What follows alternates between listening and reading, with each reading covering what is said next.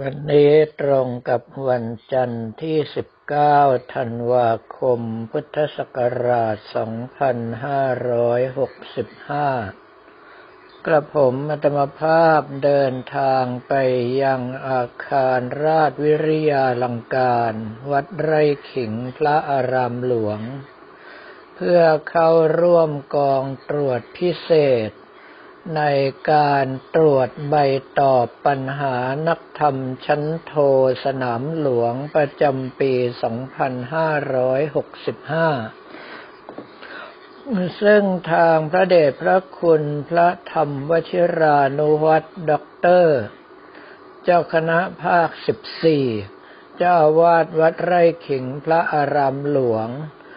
รองประธานแม่กองธรรมสนามหลวงหนกลาง ท่านได้เกณฑ์เอา เจ้าคณะพระสังฆาธิการทั้งหมด ในเขตปกครองคณะสงฆ์หนกลาง 23 จังหวัด มารวมกันเพื่อช่วยกันทำงานครั้งนี้ในเมื่อเกณฑ์กันมามากมายขนาดนั้น แล้วการสอบนักธรรมชั้นโทสนามหลวงนั้นก็มีไม่มาก เนื่องจากว่าในระยะที่ผ่านมาเป็นช่วงที่เชื้อไวรัสโควิด -19 แพร่ระบาด ดังนั้นผู้ที่จะสอบนักธรรมชั้นโทสนามหลวงนั้น อย่างน้อยที่สุดก็ต้องสอบนักธรรมชั้นตรีในปีพุทธศักราช 2564 แล้วถึงจะมีสิทธิ์ในการสอบนักธรรมชั้นโทในปี 2565 ถ้าหากว่ามีการสอบตกก็จะเนิ่นนานกว่านั้นไปอีก ในเมื่อมีจำนวนไม่มาก เพราะว่าพระภิกษุที่อุปสมบทในช่วงการแพร่ระบาดของเชื้อไวรัสโควิด -19 มีน้อย แล้วจำนวนคณะกรรมการที่ได้รับการคัดมาอย่างดีก็มีจำนวนมาก จึงทำให้กองตรวจพิเศษซึ่งประกอบไปด้วยเจ้าคณะอำเภอและรองเจ้าคณะอำเภอ ในเขตปกครองคณะสงฆ์ภาค 14 นั้น กลายเป็นว่างงาน รอเวลาในการเปิดอย่างเดียวเท่านั้น กระผมมัตวภาพจึงได้ไปเดินให้กำลังใจเหล่ากรรมการที่มาตรวจข้อสอบ ซึ่งเป็นพักพวกเพื่อนฝูงอยู่ต่างภาคกัน ไม่ว่าจะเป็นของภาคหนึ่ง ภาคสอง ภาคสาม ภาคสิบสาม ภาคสิบห้าเป็นต้น ได้เจอบุคคลที่ไม่ได้พบเห็นมานานอย่างเช่นท่านอาจารย์ด็อกเตอร์พระมหาสุรชัยวราสโพปัจจุบันนี้ท่านเป็นเจ้าอาวาสวัดหนองน้ำขุน จังหวัดระยอง ก่อนหน้านี้ท่านก็คือผู้อำนวยการวิทยาลัยสงบาลีศึกษาพุทธโคตเป็นครูบาอาจารย์ที่สอนกระผมอัตมภาพมาก่อน เจอหน้าท่านก็ยังจำได้แม่นยำและดีอกดีใจทักทายขึ้นมาก่อน แล้วก็พักพวกเพื่อนฝูงอย่างเช่น ด็อกเตอร์พระมหานพลกันตะศีโล เจ้าอาวาสวัดตโนดราย เจ้าคณะตำบลตโนดราย จังหวัดสมุทรสงคราม ซึ่งเป็นเพื่อนร่วมรุ่นเรียนปริญญาเอกมาด้วยกัน ยังมานั่งหัวเราะกันเมื่อทวนไปถึงความหลังในสมัยที่เรียนอยู่ว่าทำไมท่านลอกผมแท้ ๆ แต่ได้คะแนนมากกว่าผมวะ ท่านอาจารย์มหานพรตอบแบบไม่ต้องถ่อมตนเลยว่าก็ลายมือผมสวยกว่านี่ครับ ว่าแล้วก็เขียนลายมืองามๆให้ดูด้วย กระผมอัตมภาพก็ต้องยอมแพ้ เพราะว่าในเรื่องของลายมือสวยนั้นไม่เคยคิดที่จะสู้กับใครอยู่แล้ว หลังจากนั้นก็รอจนกระทั่งพระเดชพระคุณท่านเจ้าประคุณสมเด็จพระมหาวีระวงศ์ แม่กองทำสนามหลวง กรรมการมหาเถรสมาคม เลขานุการในองค์สมเด็จพระสังฆราชสกลมหาสังฆปรินายกมาถึง พระเดชพระคุณท่านเจ้าประคุณสมเด็จพระมหาวีระวงศ์เพิ่งจะไปศาสนกิจเพื่อการเปิดวัดที่ประเทศมาเลเซีย ได้ตื่นเพื่อขึ้นเครื่องบินกลับมายังประเทศไทย ท่านบอกว่าตื่นตั้งแต่ตีสี่เครื่องมาลงที่สนามบินสวรรณภูมิแปดโมงครึ่ง กว่าที่จะฝ่าการจราจรมาถึงวัดไร่ขิงได้ก็สิบโมงครึ่งพอดี เมื่อเดินผ่านกระผมอัตมภาพท่านก็ชะงักกึกระเดชพระคุณพระธรรมวชิรานวัตด็อกเตอร์บอกว่าวัดท่าขนุนครับ ท่านก็พยักหน้า เหตุที่เป็นเช่นนั้นก็เพราะว่ากระผมอัตมภาพได้ถวายการรับใช้ท่านมาหลายครั้ง ไม่ว่าจะเป็นการเปิดโรงทานต้านภัยโควิด -19 ตามพระดำริขององค์สมเด็จพระสังฆราช ซึ่งท่านได้เป็นองค์แทนสมเด็จพระสังฆราชมอบข้าวสารให้แก่ทางวัดท่าขนุนมาหลายวาระด้วยกัน ครั้งละห้าร้อยกิโลกรัม พร้อมกับเงินสดที่จะใช้ในการประกอบอาหารสำหรับเลี้ยงดูบุคคลผู้ได้รับความเดือดร้อนจากการแพร่ระบาดของเชื้อไวรัสโควิด -19 นอกจากนั้นแล้วเมื่อท่านสร้างวัตถุมงคลก็ยังเน้นพระเกจิอาจารย์สายวัดท่าสุงได้นิมนต์ท่านเจ้าคุณหลวงตา พระราชภาวนาพัชรยาน ที่ปรึกษาเจ้าคณะจังหวัดสระบุรี เจ้าอาวาสวัดเขาวงถ้ำนารายอาราธนา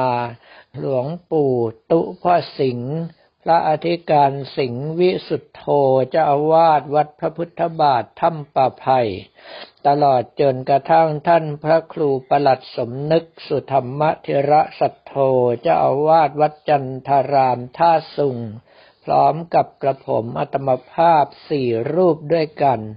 นั่งปลุกเสกกันในพระเจดีย์ของวัดราชบพิตรสถิตมหาสีมาราม ปลุกเสกแล้วก็ยังกำชับกับกระผมอัตมภาพว่าหลวงพ่อเล็กหนึ่งล้านองค์เท่านั้นต้องขายได้หมดนะครับกระผมอัตมภาพก็ได้แต่รับปากไปแบบไม่มีความมั่นใจเลย แต่ปรากฏว่าหลังจากนั้นไม่กี่วันท่านได้ส่งข่าวมาบอกว่าจำหน่ายหมดแล้วครับ เล่นเอากระผมอัตมาภาพค่อยยิ้มออก ไม่เช่นนั้นก็ไม่ทราบเหมือนกันว่าจะทำหน้าอย่างไร เพราะว่าผู้บังคับบัญชาระดับนั้นบอกว่าต้องจำหน่ายได้หมด ก็ถือว่าเป็นไฟบังคับไปในตัว หลังจากที่ทำพิธีเปิดเสร็จสับเรียบร้อยแล้วก็ผมอัตมภาพกลายเป็นคนตกงาน ให้กำลังใจพักพวกเพื่อนฝูงที่ตรวจปัญหาจวนจะเสร็จอยู่แล้ว เพราะว่าเป็นเวลาใกล้เพน ก็ได้ออกไปเดินตลาด โดยเฉพาะบรรดาร้านจำหน่ายวัตถุมงคลต่างๆ เพราะว่ามีโอกาสฟลุกที่จะได้ของดีราคาถูกอยู่บ่อยๆ เนื่องจากว่าผู้ที่นำมาจำหน่ายก็ไม่รู้จักของ บางทีถึงรู้จักของแต่ก็ไม่รู้ว่าราคาเท่าไหร่อีกต่างหาก บางท่านก็บอกว่าไม่แน่ใจว่าจริงหรือปลอมด้วยกับผมอดมภาพไปเที่ยวนี้ถือว่าฟลุกมาก แม้ว่าจะหมดเงินไปหมื่นกว่าบาทก็ตาม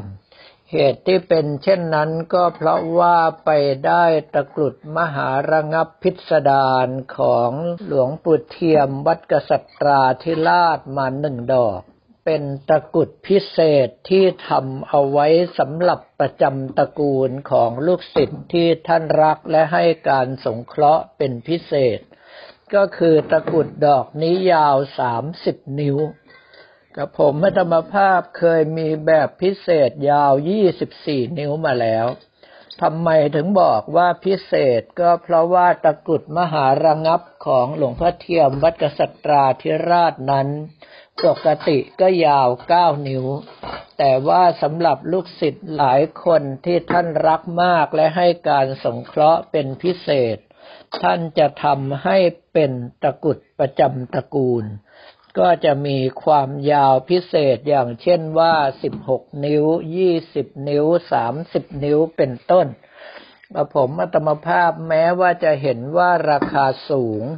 แต่ว่าท่านผู้จำหน่ายบอกว่า ขายแค่ขอทุนคืน เนื่องจากว่าเป็นตะกุดประจำตระกูลของลูกศิษย์รักคนหนึ่งของหลวงปู่เทียม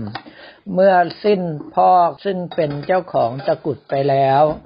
ลูกที่แม้ว่าจะรู้คุณค่าก็จริง แต่มีความจำเป็นที่จะต้องใช้เงิน จึงนำมาจำนำไว้กับผู้จำหน่ายวัตถุมงคลท่านนี้ แต่ว่า เชื้อไวรัสโควิด -19 ระบาดเป็นระยะยาวทำให้กิจการงานไม่เป็นไปตามต้องการ ดังนั้นท่านเจ้าของตะกุดจึงได้แจ้งมาว่าขอปล่อยขาดก็คือจะไม่มาไถ่ตะกุดแล้ว เมื่อกระผมอัตวภาพเห็นของครูบาอาจารย์ ซึ่งหายากขนาดนั้น แล้วอยู่ในราคาระดับที่รับได้จึงยอมควักเงินหมื่นกว่าบาทเพื่อที่จะซื้อหามา มีแต่คนที่อยู่ใกล้มองหน้าเหมือนกับว่าไอ้นี่ท่าจะบ้า เพราะว่าวัตถุมงคลในตลาดแบกระดินแบบนี้ส่วนใหญ่ราคาอยู่ในระดับหลักสิบเท่านั้น ที่จะถึงระดับหลักร้อยหรือหลายร้อยก็ยังยาก อย่าว่าแต่ห้าร้อยหรือหนึ่งพันเลย แต่กระผมอัตมภาพควักกระเป๋าโดยไม่ลังเลสงสัย เหตุเพราะว่ารู้จักตะกุดของหลวงพ่อเทียมวัดกษัตราธิราชเป็นอย่างดี ลักษณะตำหนิอะไรใช่หมดทุกอย่าง และโดยเฉพาะในเรื่องของคำล่ำลือกันมาตั้งแต่สมัยกระผมอัตมภาพยังเด็ก ก็คือท่านจะทำตะกุดประจำตระกูลให้เฉพาะลูกศิษย์ที่ให้การอุปถัมภ์อุปถากและท่านรักมากเท่านั้น ในเมื่อมีโอกาสเช่นนี้สิ่งที่ตนต้องการก็อยู่ตรงหน้า ถ้าขืนช้าอาจจะมีคนอื่นคว้าไปเสียก่อนกระผมอัตมภาพจึงควักกระเป๋าแบบไม่ลังเล เพียงแต่ว่าขอแถมวัตถุมงคลจากเจ้าของร้านสักชิ้นหนึ่ง ซึ่งทางด้านเจ้าของร้านก็ได้ส่งวัตถุมงคลมาให้หนึ่งชิ้น เป็นของที่กระผมอัตมภาพรู้จักดีอีกต่างหาก เพราะว่าเป็นตุ๊กแกของหลวงปู่คลื้นวัดสังโฆที่กระผมอัตมภาพต้องบอกว่ามีเป็นกองทัพ แต่ถึงจะมีเพิ่มขึ้นก็ไม่ได้รังเกียจอะไร ได้แต่รีบคว้าเอาไว้ด้วยความดีใจ เพราะว่าหลังจากสิ้นหลวงปู่คลื่นวัดสังโฆซึ่งเป็นครูบาอาจารย์ที่พระเดชพระคุณหลวงพ่อฤาษีวัดท่าสุงได้กล่าวถึงอยู่เสมอแล้ว ท่านก็ไม่ได้มีทายาทสืบทอดโดยตรงที่วัดสังโฆ แต่ว่าวิชาทำตุ๊กแกของท่านมาโด่งดังที่หลวงพ่อหล่ำวัดสามัคคีทำแทน แต่ในเมื่อมีของครูบาอาจารย์อยู่ เรื่องของลูกศิษย์ก็ต้องเก็บเอาไว้ทีหลัง เหตุที่พระเดชพระคุณหลวงพ่อท่านรู้จักหลวงพ่อคลื่นวัดสังโคดี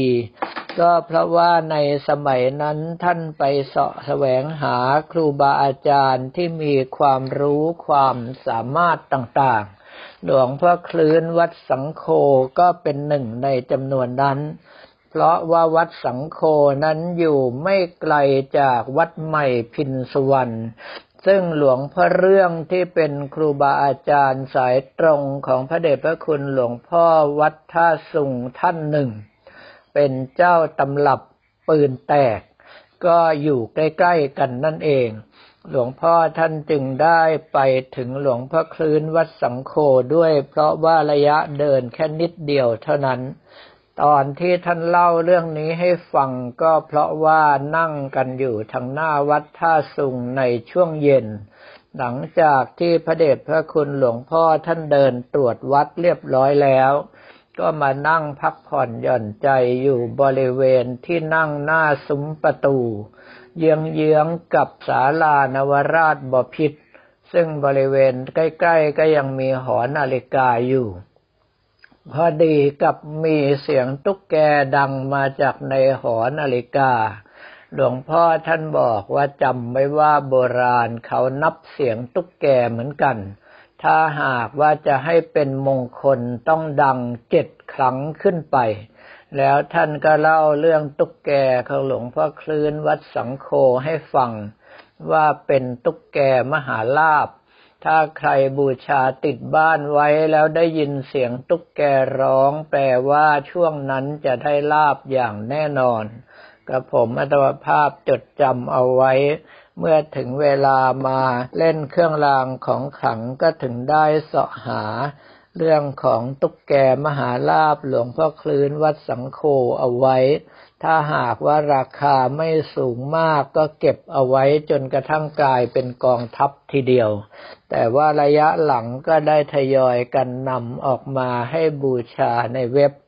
พื่อที่จะหาปัจจัยเอาไว้ในการสร้างเสริมสิ่งต่างๆ ตามแต่วัตถุประสงค์ของกระทูนั้นๆสำหรับวันนี้ก็ถือว่าเป็นกำไรอย่างที่สุด เพราะว่าไปได้ของหายากของครูบาอาจารย์มา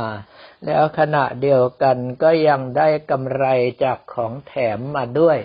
สำหรับวันนี้ก็ขอเรียนถวายพระภิกษุสมณเณรของเราและบอกกล่าวแก่ญาติโยมแต่เพียงเท่านี้